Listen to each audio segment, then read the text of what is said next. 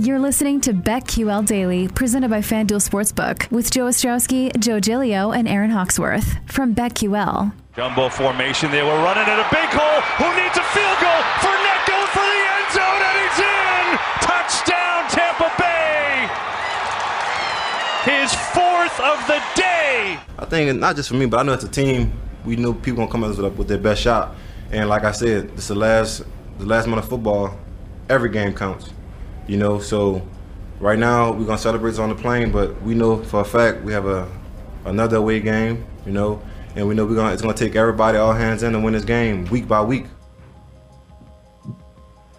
Welcome on in, BetQL Daily, presented as always by FanDuel Sportsbook. Joe G, Joe O, Aaron Hawksworth. The band is back together after an NFL Sunday in which, well, down was up, up was down. Some favorites came home, some didn't. Kind of an even Steven week. Favorites, dogs, home teams, road teams. We're here to talk about it. Some of our picks did well, some just completely flopped, like the Eagles quarterback yesterday. We got a lot to talk about here. First, let's welcome back Joe O. Was out last week, uh, and he's he's better now. And he's uh, we're, Joe. We're happy to have you back. We um, we missed you. Uh, I'm thrilled to be back and uh, to be talking about the National Football League. Thanks for everyone for stepping in. Went through the ringer over the last couple weeks, but hopefully uh, we are in the clear here, and I'm really excited to talk about this. Um, I, I don't know if you guys had the same experience that I did. Like Saturday was awesome all day in college football, and we'll, we'll talk about the fallout there. Did you guys find with the three games that went down on Thursday that for the most part, it was boring and it was a long Sunday? Or, or was that just me? Like, I'm just not completely 100% there and the day wasn't flying by like most Sundays, just with a few games off card and without the, the most compelling matchups. I, I found myself quite bored at times yesterday. I'm with you. I mean, part of it may be that I I started my day by locking in on the Eagles and Giants and watched Jalen Hurts play like crap, and I ended my day watching Baker Mayfield and, and Lamar Jackson play like crap. I feel like I watched bad yeah. quarterback play all yeah. day yesterday. So yeah, I I didn't find Week 12 particularly compelling. I mean, the the Thursday game, the um, the Thanksgiving Dallas Raider game was a wild game, but a lot of penalties. I don't know, Aaron. I'm with Joe. I didn't find yesterday compelling. Now it did change the playoff picture. There's a lot to talk about, but like the games themselves, they weren't great. Yeah, I thought the same thing, and I thought maybe it was because I didn't have a lot of action. like this was the first week I decided not to go crazy on my bets, but I do want to thank you, Joe G. The Jalen Hurts did go over the rushing prop, so that came home. Um, but I I didn't go crazy like I normally do with all those tight spreads. I kind of just sat back and watched. So I thought maybe that's why I was a little bit bored. I was like, gosh, I need to like be sweating some things out here, and I'm not. yeah. But I guess I didn't miss much. Dude, no, you didn't. No, you didn't. Joe G, I mean, I can start with your Eagles. So, uh, going into yesterday, I was alive in three survivor pools, and this was the week that everyone had circled. That if you were to make a deep run, this was the scary, scary week. Yep. And there was some cer- certainly some carnage. So what I ended up doing is, you know, I have different teams available in different different pools. One of them, one of the three, I did take Philadelphia. And I just, as we got closer and closer to that game, and the more Eagles fans that, that I, I saw getting puffy chested all over the place, some of them working at Odyssey, I had a funny feeling about that one. And that was the worst version of Jalen Hurts that we have seen to date, correct?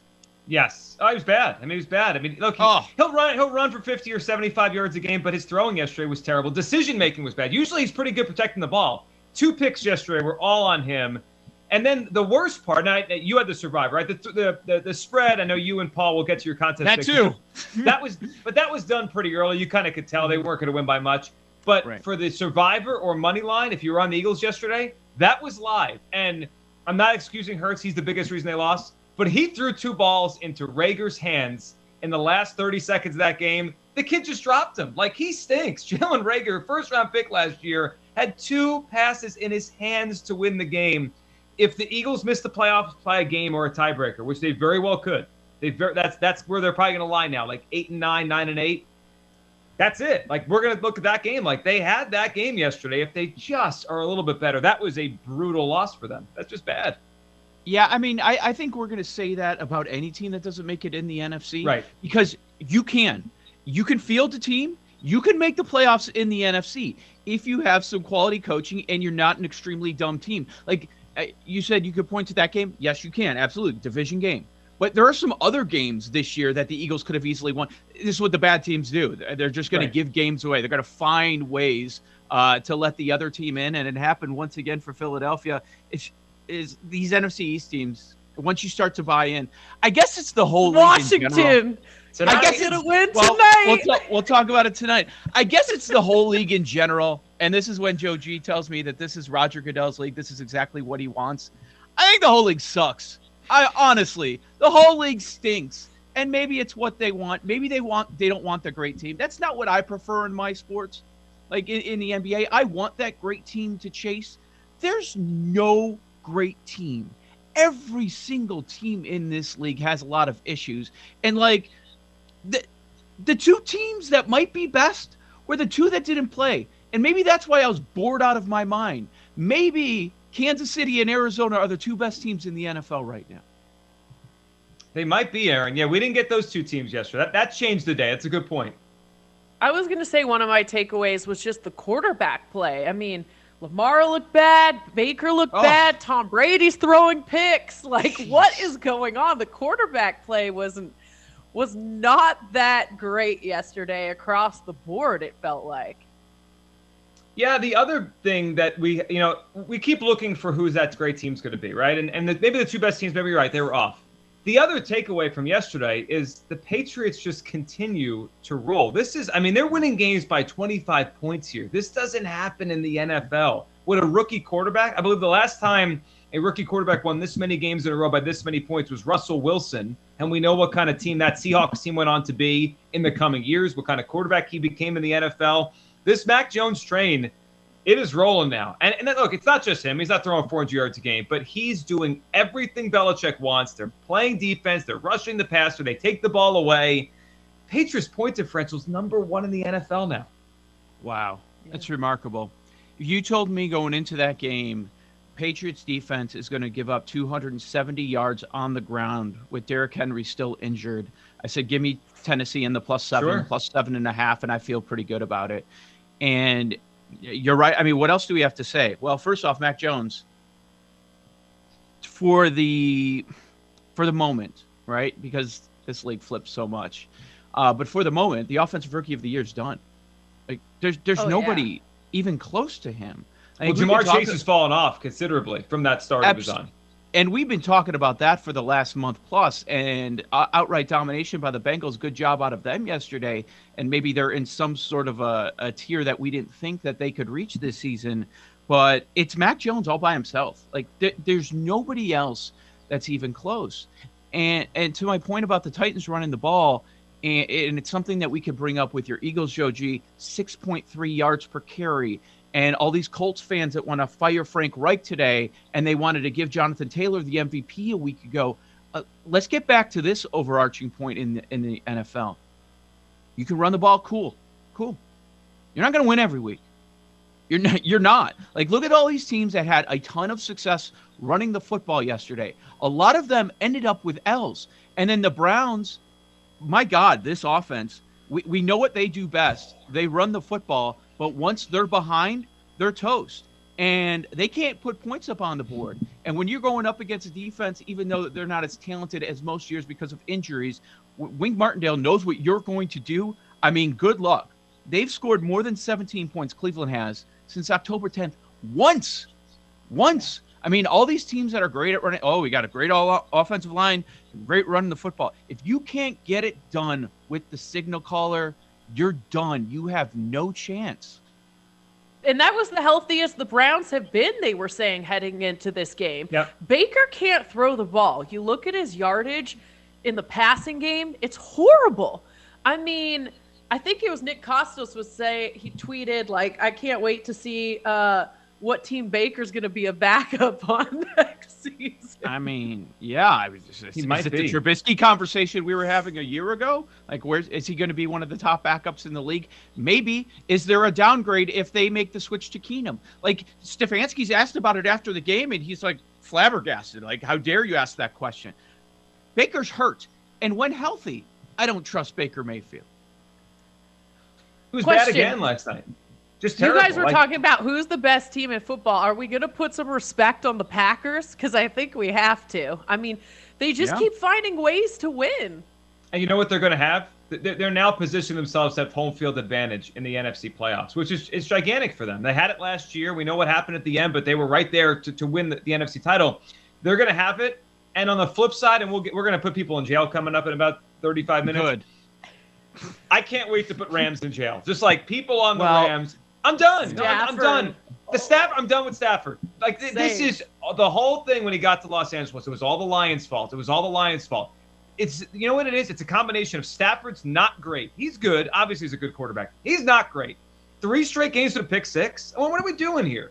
And the other part is McVay. McVay got no criticism because all oh, Jared Goff's fault.